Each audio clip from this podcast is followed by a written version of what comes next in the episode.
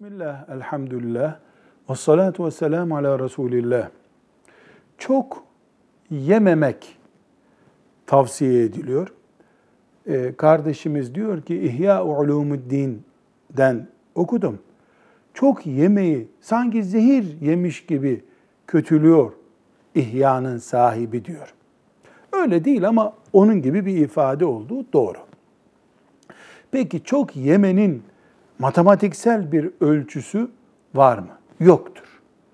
Yani mesela 10 zeytin yiyince çok olur. 8 lokma yiyince az olur. Böyle bir kural yok. Neden?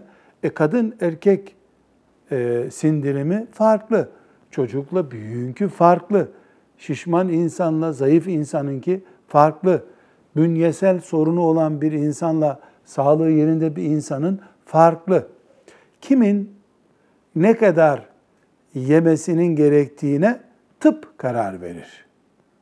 Bir diyetisyen karar verebilir. Yani bu konuda uzman birisi karar verir. Peki Resulullah sallallahu aleyhi ve sellem birkaç lokma yeter buyuruyor. O asgari standardı açıklıyor. Allah'ın nimetleri haram olmadığı sürece yenebilir. Çok yedin, dolayısıyla nefsine esir düştün denen nokta hangi noktadır?